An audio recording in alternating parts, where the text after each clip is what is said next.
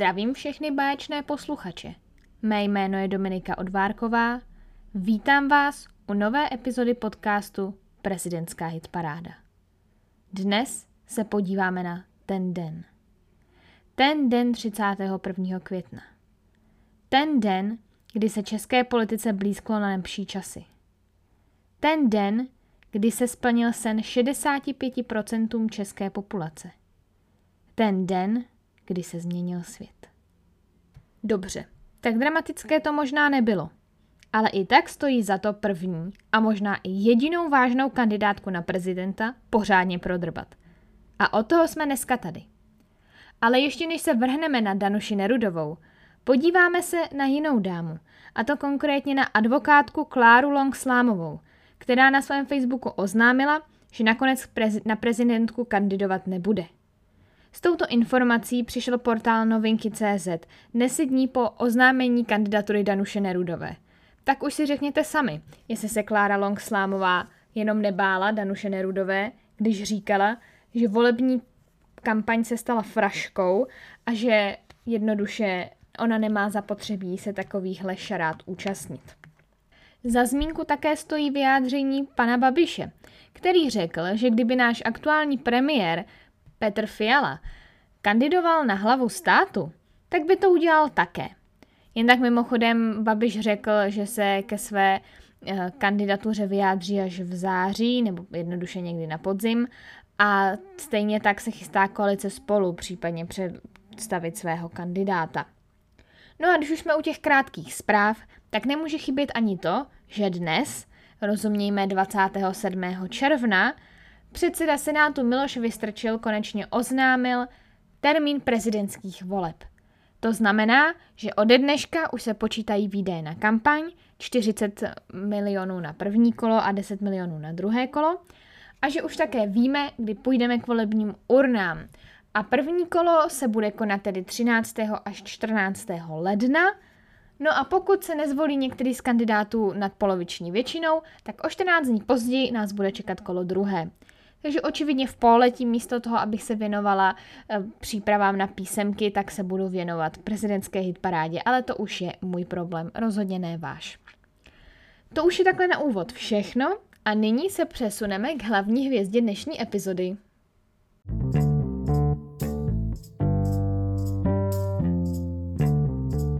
Začneme klasicky pěti základními informacemi o Danuši Nerudové.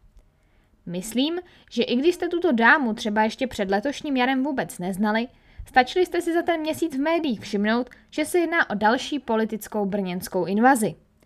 Její mandát v čele Mendelovy univerzity skončil letos v únoru, když jej ale v roce 2018 přebírala, stala se nejmladší rektorkou v České republice. Pokud by vyhrála i prezidentské volby, mohla by se stát také nejmladší prezidentkou. Aktuálně jí 43 let má manžela a dvě děti. Takže zase nic, dámy a pánové. Kromě čtyřletého rektorského angažmá má za sebou Danuše Nerudová také doktorský titul v ekonomii. Je specialistkou na problematiku daní a jejich sladění s evropskými zákony. Byla také předsedkyní Komise pro spravedlivé důchody, kterou v roce 2018 založila tehdejší ministrině práce a sociálních věcí Jana Maláčová za ČSSD. To je také její jediný kontakt s politikou, co se za její život týče. Tohle jí může ve volbách docela uškodit, že nemá žádnou politickou zkušenost. Během pandemie působila v poradní organizaci Koroner v 20, kterou sama založila a tato organizace se věnovala ekonomickým obtížím, které za COVID-19 vznikly. Aby toho nebylo málo, Danuši Nerudové minulý podzim, tedy na podzim v roce 2001, také vyšla kniha s názvem Máme navíc. Samozřejmě Danuše Nerudová nesmí chybět na titulní obálce a celá ta kniha je v podstatě jeden dlouhý rozhovor s ní. Vyspovídali novinář Jiří Nádoba a co říká Danuše Nerudová o této knize, tak údajně to není načasované takhle před prezidentskou kampaň schválně, ale ona už tu knížku chtěla vydat v době, kdy potom propukl covid. Uh, takže tam byl problém ten, že Danuše Nerudová jí nevyhovovalo dělat Zoom cally a FaceTimey a dělat ten rozhovor takhle online, takže museli počkat, než, budou mož- než bude možné, aby se sešli spolu a teprve potom ten rozhovor dokončili a ta kniha mohla výjít, takže měla jaksi dva roky spoždění. Což zní docela uvěřitelně, ale samozřejmě to nemůžu ověřit. Ale teď už se přesuneme k tomu, co nás zajímá nejvíc, a to je hlavní důvod kandidatury.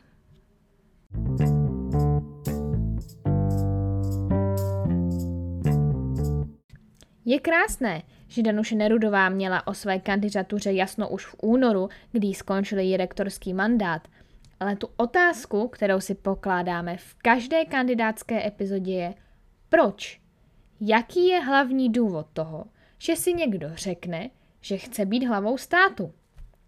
Podle Danuše Nerudové je její hlavní motivace ten fakt, že naše země, naše úžasná Česká republika, potřebuje prezidenta, který rozumí aktuálním výzvám a je schopen přispět k jejich řešení. Z toho si skoro můžeme vyvodit, že se Danuši nelíbí kandidáti, kterým je 80 plus a kteří uh, jaksi už nedokážou držet krok s moderními trendy. Ale k tomu se dostaneme za chviličku.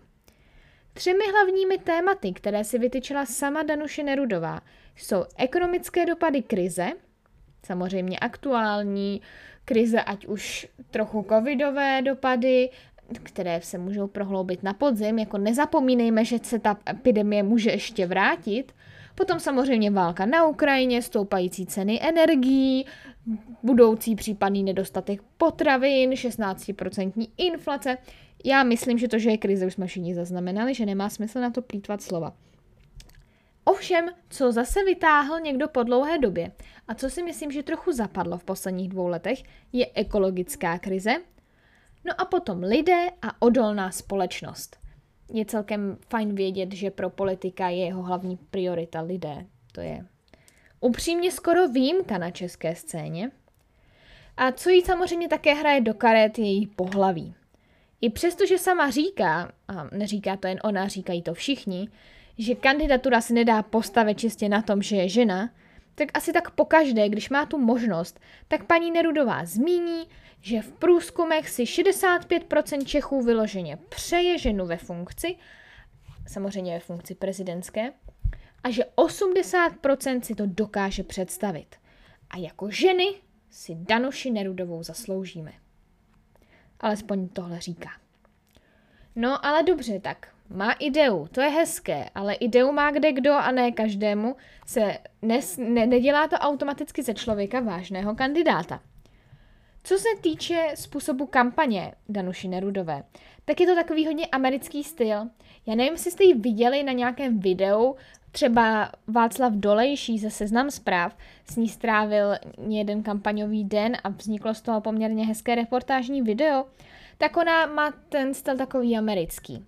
Velké úsměvy, jo, ještě je to blondýnka, má hezké šaty, používá pořád takové fráze, že ty svoje priority si, na, si naučila jako do takových větiček a pořád to opakuje, jak kafe mlejnek. Jakmile s ní uslyšíte víc rozhovorů a víc reportáží, tak máte pocit, že jo, jako neslyšel jsem to už včera, jo, tak t- trochu to tam je a hodně opravdu takový ty bílé zuby, jo, opravdu velký úsměv.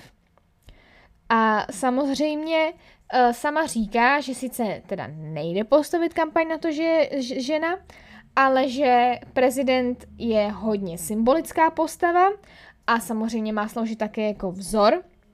Takže velká část Danušiny motivace jako rektorky vždycky byla otevírat a vyšlapávat cestu těm, kteří jdou za ní. A aby nemuseli čelit tomu, co čel, čemu čelí ona. Takže je to pro ní velká osobní vnitřní motivace. Když vám to přeložím, tak v podstatě se bere jako takovou průkopnici v rámci ženské kandidátky na prezidentku a chce vyšlapat cestu budoucím kandidátkám. Což je docela hezké, jde ovšem o to, jestli ona sama bude úspěšná.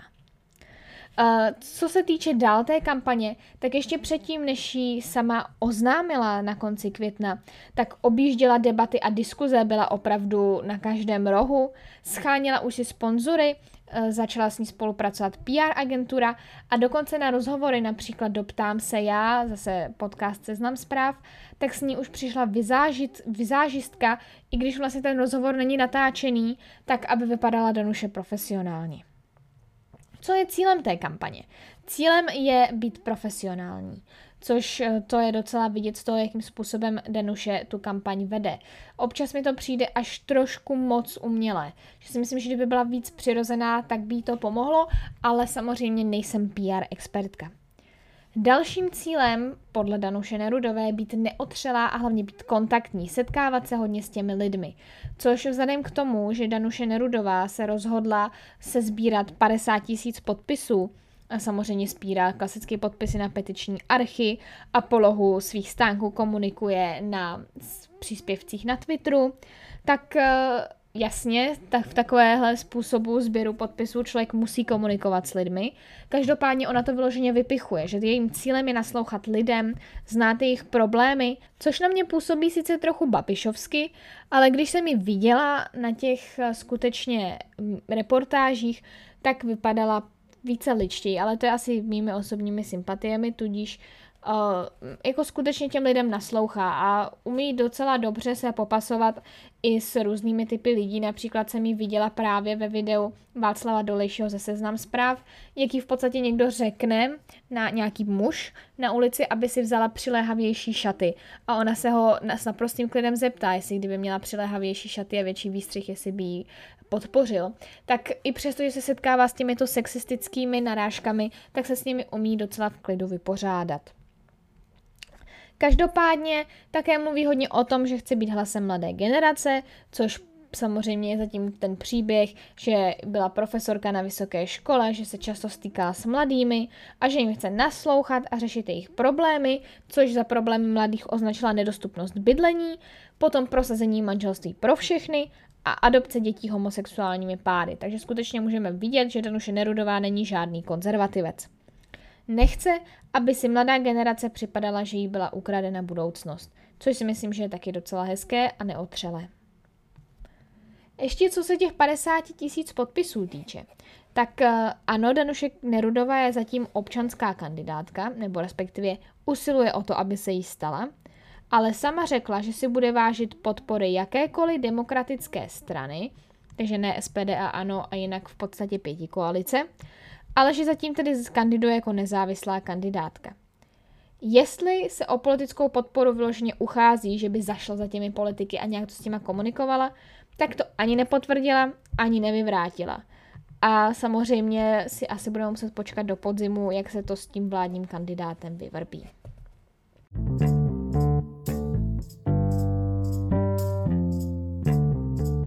Ale vzhledem k tomu, co se aktuálně děje v médiích kolem kauzy Hluboček, se rozhodně musíme podívat na to, jak si Danuše Nerudová financuje kampaň.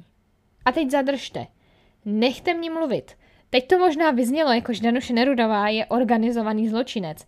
Ne, není. Jenom to byl vtip. Jenom tak jako pro jistotu. Nevypínejte to, nezdílejte to, jakože Danuše Nerudová je zločinec a okrádá stát na daních nebo něco podobného. Ne, byl to vtip. Každopádně jenom do oznámení kandidatury utratila jednotky milionů korun, protože už od jara, kdy vlastně se svojí kampaní začala, tak si potřebovala vytvořit tým a takový tým něco stojí. Každopádně už taky v tu dobu měla své první sponzory. Jedním z nich byl Jiří Hlavenka, což je podnikatel a radní Moravského kraje, což ano, v jeho moravském kraji byla kauza Stoka, ale v té Jiří Hlavenka taky nefiguroval, ne všichni musí být skorumpovaní. A Jiří Hlavenka úspěšně investoval například do společnosti kiwi.com, což je stránka, kterou možná znáte, a historicky to byl nestraník za stranu zelených a dnes je to nestraník za Piráty v té, v té radě jeho moravského kraje. Co se dalších sponzorů týče, tak Danuše Nerudová by určitě chtěla vyčerpat celých 40 milionů na první kolo, které ještě jednou říkám se započítávají ode dneška, což mimochodem v podstatě se spekuluje o tom, že to Miloš Vystrčil vyhlásil proto, aby Andrej Babiš nemohl veselé utrácet uh, peníze zatím vlastně v rámci kampaně na prezidentské volby typu obytňáka tak, ale tvrdit, že to není kampaň. Každopádně zpět k Danuši Nerudové. Půlmilionový dar jí dal za spoluzakladatel finančně poradenské skupiny Partners Petr Borkovec, který pomáhá i se sběrem podpisů. Dále Danuši Nerudové přispěl Konstantin Kinský, což je bývalý bankéř a vlastník panství ve Žďáru nad Sázavou. A zbytek sponzorů můžeme najít na jejím transparentním účtu, což odkaz na tento účet najdete na jejich stránkách danusenerudova.cz. Ale blbé je, že minimálně, když jsem to rozklikávala asi 14 dní zpátky, když jsem si chystala ten text pro tuhle epizodu, tak jsem nebyla schopná dohledat, kolik který sponzor přispěl. Že tam jsou napsaní, ale není tam úplně co kdo přispěl, což mi nepřijde úplně ideální, ale chápu, že to třeba ještě dolaďovala a už to v době, kdy ta epizoda vyjde, už to může být úplně v pohodě. Co se dalších sponzorů týče, nebojte, nebudu vás už dlouho mořit jmény, jenom ještě jedno poslední, co mě zaujalo, že Danuši Nerodovou sponzoruje herní studio Amanita Design, což já nejsem žádný počítačový nadšenec, ale spíš mě zaujalo ten druh odvětví, ve kterém firma podniká. Další, čemu jsme se ještě nevěnovali, asi snad už žádného kandidáta, tak jsou jejich poradci, protože, jak už jsem několikrát zmiňovala, Danuše Nerudová má velký poradní tým, nebo neříkám, že velký, ale rozhodně si zakládá na tom, aby to měla dobře poradensky podložené. Všechno konzultuje především se svým manželem Robertem Nerudou, což Robert Neruda je partnerem jedné z největších českých advokátních kanceláří Havel and Partners, ale nemůžeme říct, že by šéfoval její kampani. Šéfem Neru- kampaně Nerudové je Jan Králík. Ten v minulosti pracoval pro iniciativu rekonstrukce státu a historicky to byl koordinátor prezidentské kampaně Michala Horáčka. Dále v jejím týmu najdeme PR manažera Josefa Koukolíčka, což je bývalý ředitel komunikace televize Nova, anebo také pana Viléma Fraňka, který má na starosti digitální komunikaci. Vilém Franěk je bývalý marketingový manažer MOL TV. Takže rozhodně to nejsou žádní paprdové z prdelákova, jsou to, neříkám, že známá jména, ale rozhodně pracovali ve známých firmách. Ovšem i kampaňoví poradci musí mít s čím pracovat. A to jsou politické názory Danuše Nerudové.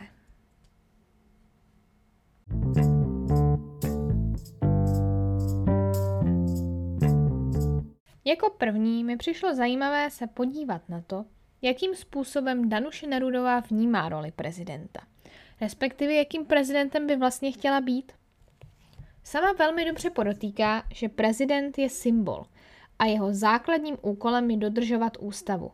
Takže i jmenovat premiéra s komunistickou minulostí, pokud si ho lidé zvolí. To vyloženě na to se jí někdo někdy zeptal v nějakém rozhovoru a v podstatě z toho, co řekla, samozřejmě neřekla to takhle otevřeně, ale z toho, co řekla, to tak vyplynulo.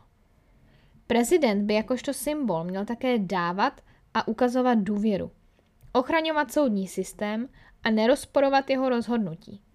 Když si to přeložíme do ličtiny, tak v podstatě odsoudila milost pro Miloše Baláka, což chápu, že v těch všech kauzách už jste na to mohli zapomenout, ale aktuální prezident Miloš Zeman udělal milost Miloši Balákovi, což je v podstatě zaměstnanec, no ne v podstatě, on to je zaměstnanec kanceláře prezidenta republiky, takže prezident je víceméně jeho nadřízený a soud ho odsoudil za, myslím, špatné hospodaření s penězi v lánské oboře.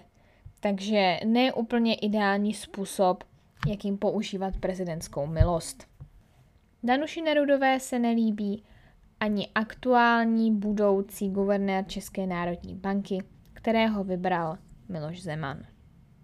Dále by měl být prezident mediátorem, komunikovat s vládou i opozicí, sdělovat jim své názory a obrušovat hrany a vytvářet stabilitu v politickém systému.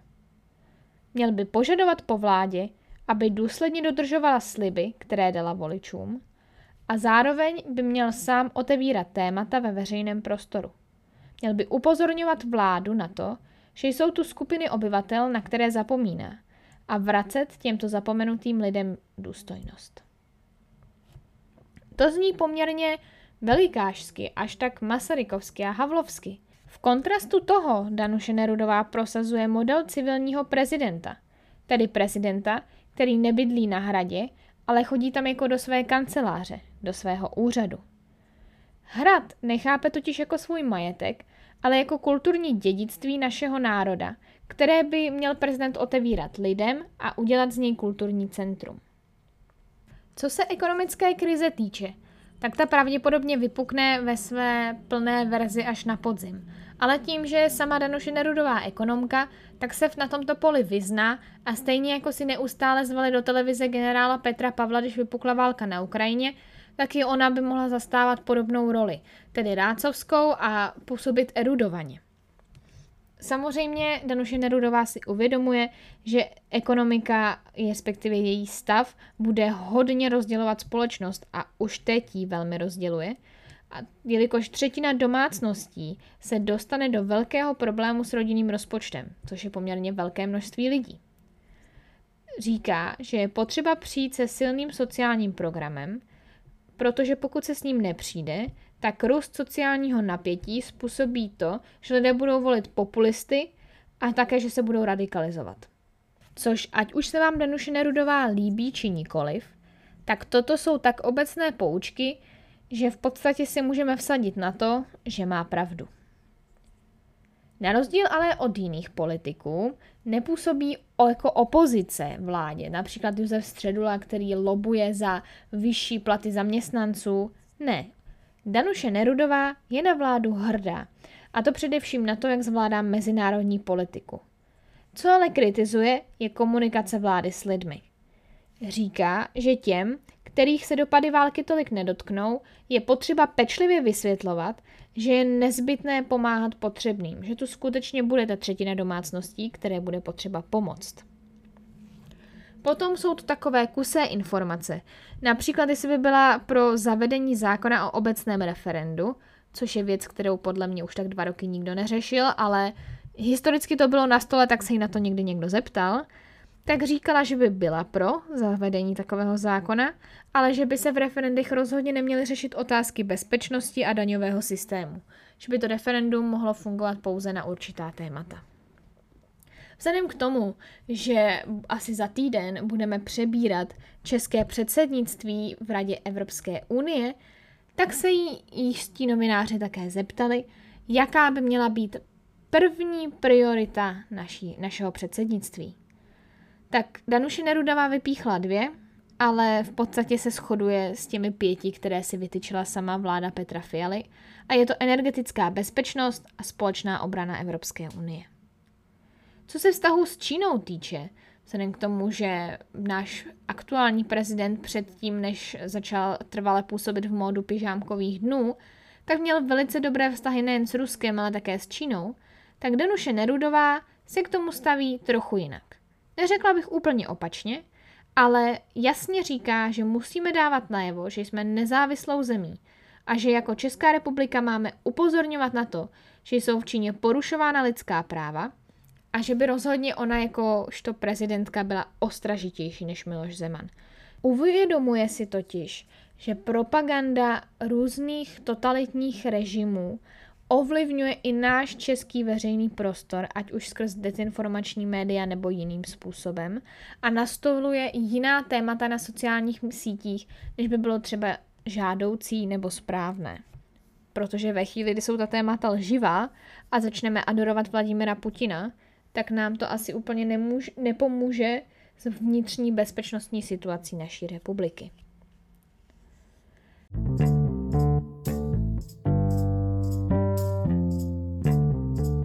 Jestli si ještě vzpomínáte, mluvila jsem také o tom, že Danuše Nerudová vytáhla po delší době téma klimatické změny.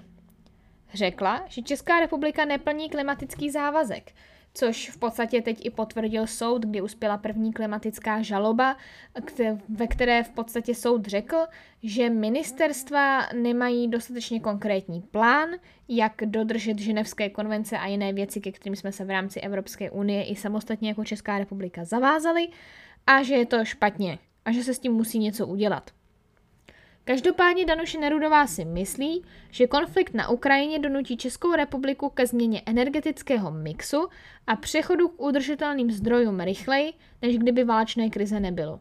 Protože na jednu stranu může mít pravdu, protože ve chvíli, kdy se blbne s plynem, tak jak se aktuálně blbne, tak je se tak nějak celos, no ne celosvětově, ale celoevropsky opouští od té ideje nahrazovat uhelné elektrárny těmi eh, plynovými, Jenže právě když nemáte ty uhelné elektrárny čím nahradit, tak je znovu spouštíte. Třeba Němci je aktuálně znovu spouští, protože zrušili svoje jaderné elektrárny.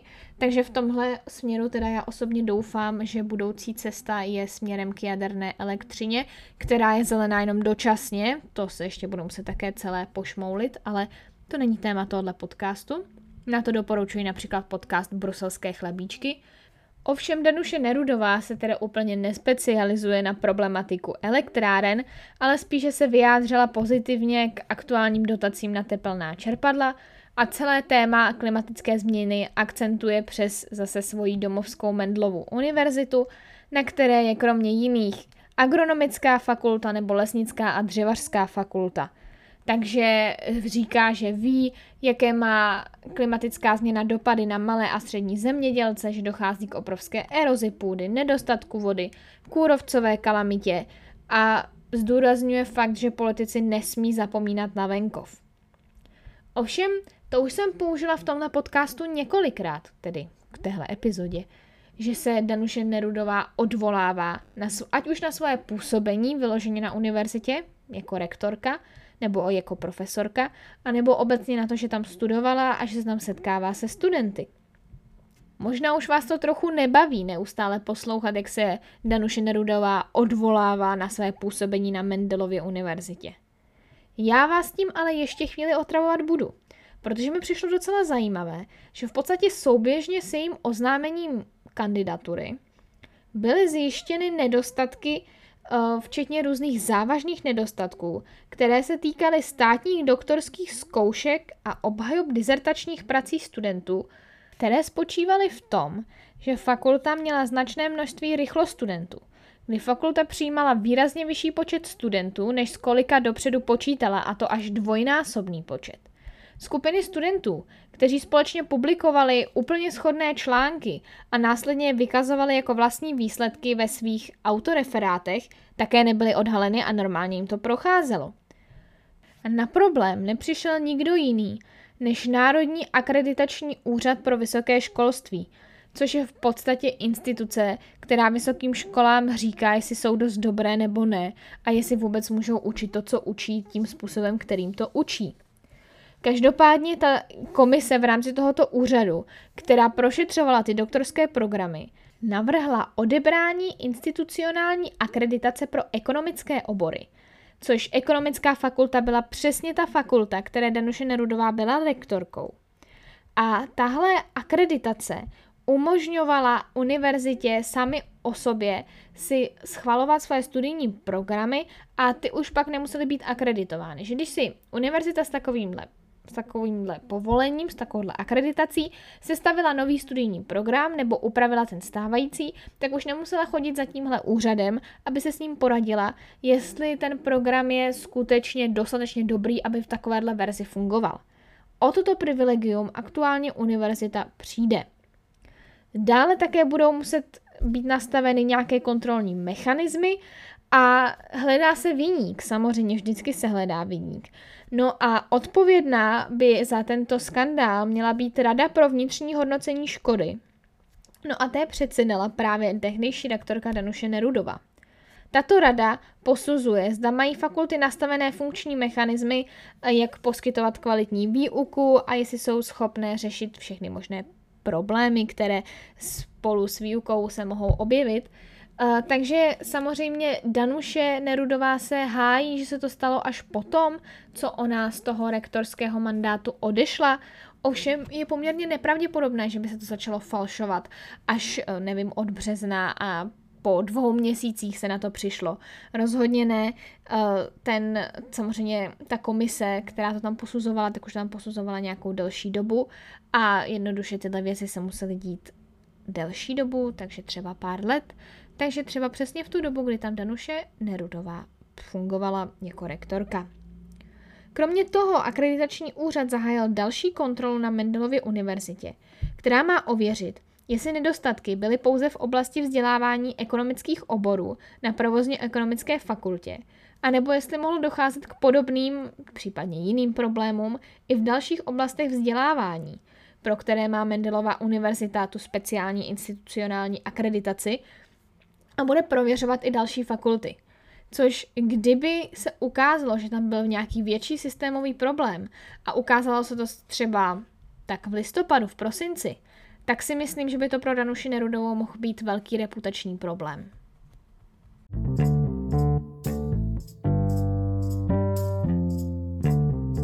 A tím už se dostáváme k tomu, zda Danuše Nerudová má reálnou šanci stát se prezidentkou.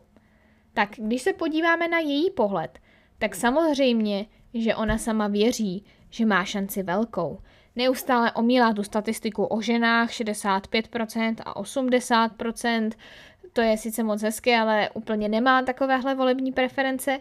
Každopádně sama říká, že se řídí fakty a daty, že si dělá průzkumy a výzkumy a že jí to dává smysl a že by to, kdyby jí to smysl nedávalo, kdyby si myslela, že nemá šanci vyhrát, tak do toho vůbec nepůjde posledním volebním modelu agentury Median ze začátku června, kdy data byla sbíraná před vyhlášením kandidatury Nerudové, měla Nerudová 3,5% a volební potenciál 8,4%. Což 3,5% to je to číslo, kdy tolik lidí skutečně řeklo, že by ji volilo a ten volební potenciál je, kolik lidí by mohlo volit, že jsou v tom započítaní i lidé, kteří jako kandidátku zvažují. A co se sáskových kanceláří týče, tak tam je Danuše Nerudová na třetím místě s pravděpodobností, že by to vyhrála. Na prvním je Babiš, potom generál Petr Pavel, Babiš s 34%, Pavel s 24%, Danuše Nerudová má 7%, ale od té doby, co kandidátku vyhlásila, tak eh, stoupá nahoru, stoupá velmi plynule a podle nového průzkumu, se kterým asi ani ne týden zpátky přišel deník N, tak eh, stoupá nahoru a vlastně stoupá nejprogresivněji spolu s Josefem Středulou, ale Josef Středula za ní mírně zaostává. Takže skutečně se můžeme bavit o reálné kandidátce na prezidentku. Rozhodně nemá ještě jisté druhé kolo, ale rozhodně to není úplně velký propadák. Samozřejmě nevíme, co se stane všechno za půl roku, ale aktuálně to pro ní nevypadá vůbec špatně. Takže pokud chcete, aby Danuše Nerudová mohla kandidovat, tak ji běžte podpořit, věnujte jí svůj podpis. Případně jsem i viděla, že někteří kandidáti pořádají brigády uh, pro studenty, kdy můžete za každý podpis dostanete určitý peníz, tak pokud někdo z vašich kandidátů, kteří se vám líbí, takovouhle brigádu vypsali, tak určitě neváhejte a zapojte se, ať máte jistotu, že ten kandidát bude moct kandidovat. A tímhle závěrečným typem se vlastně dostáváme na úplný konec téhle epizody. Doufám, že se vám líbila. Určitě jakoukoliv zpětnou vazbu, ať už dobrou nebo špatnou, mi můžete poslat na můj Instagramový profil, kde mě najdete pod přezdívkou gazetka, dolní podtržítko ML. Přátelé velice rádi říkají gazetka mladší. A nebo mě najdete na Facebooku pod mým jménem Dominika Odvárková. Všechno najdete v popisku epizody, tak jak jste zvyklí. Určitě budu ráda za jakékoliv sdílení. Pokud se vám epizoda líbila, tak si puste nějakou další, řekněte o ní svým kamarádům. Prostě rozhodně víte, co dělat. Určitě nejste na internetu nováčci, když jste mě vůbec objevili.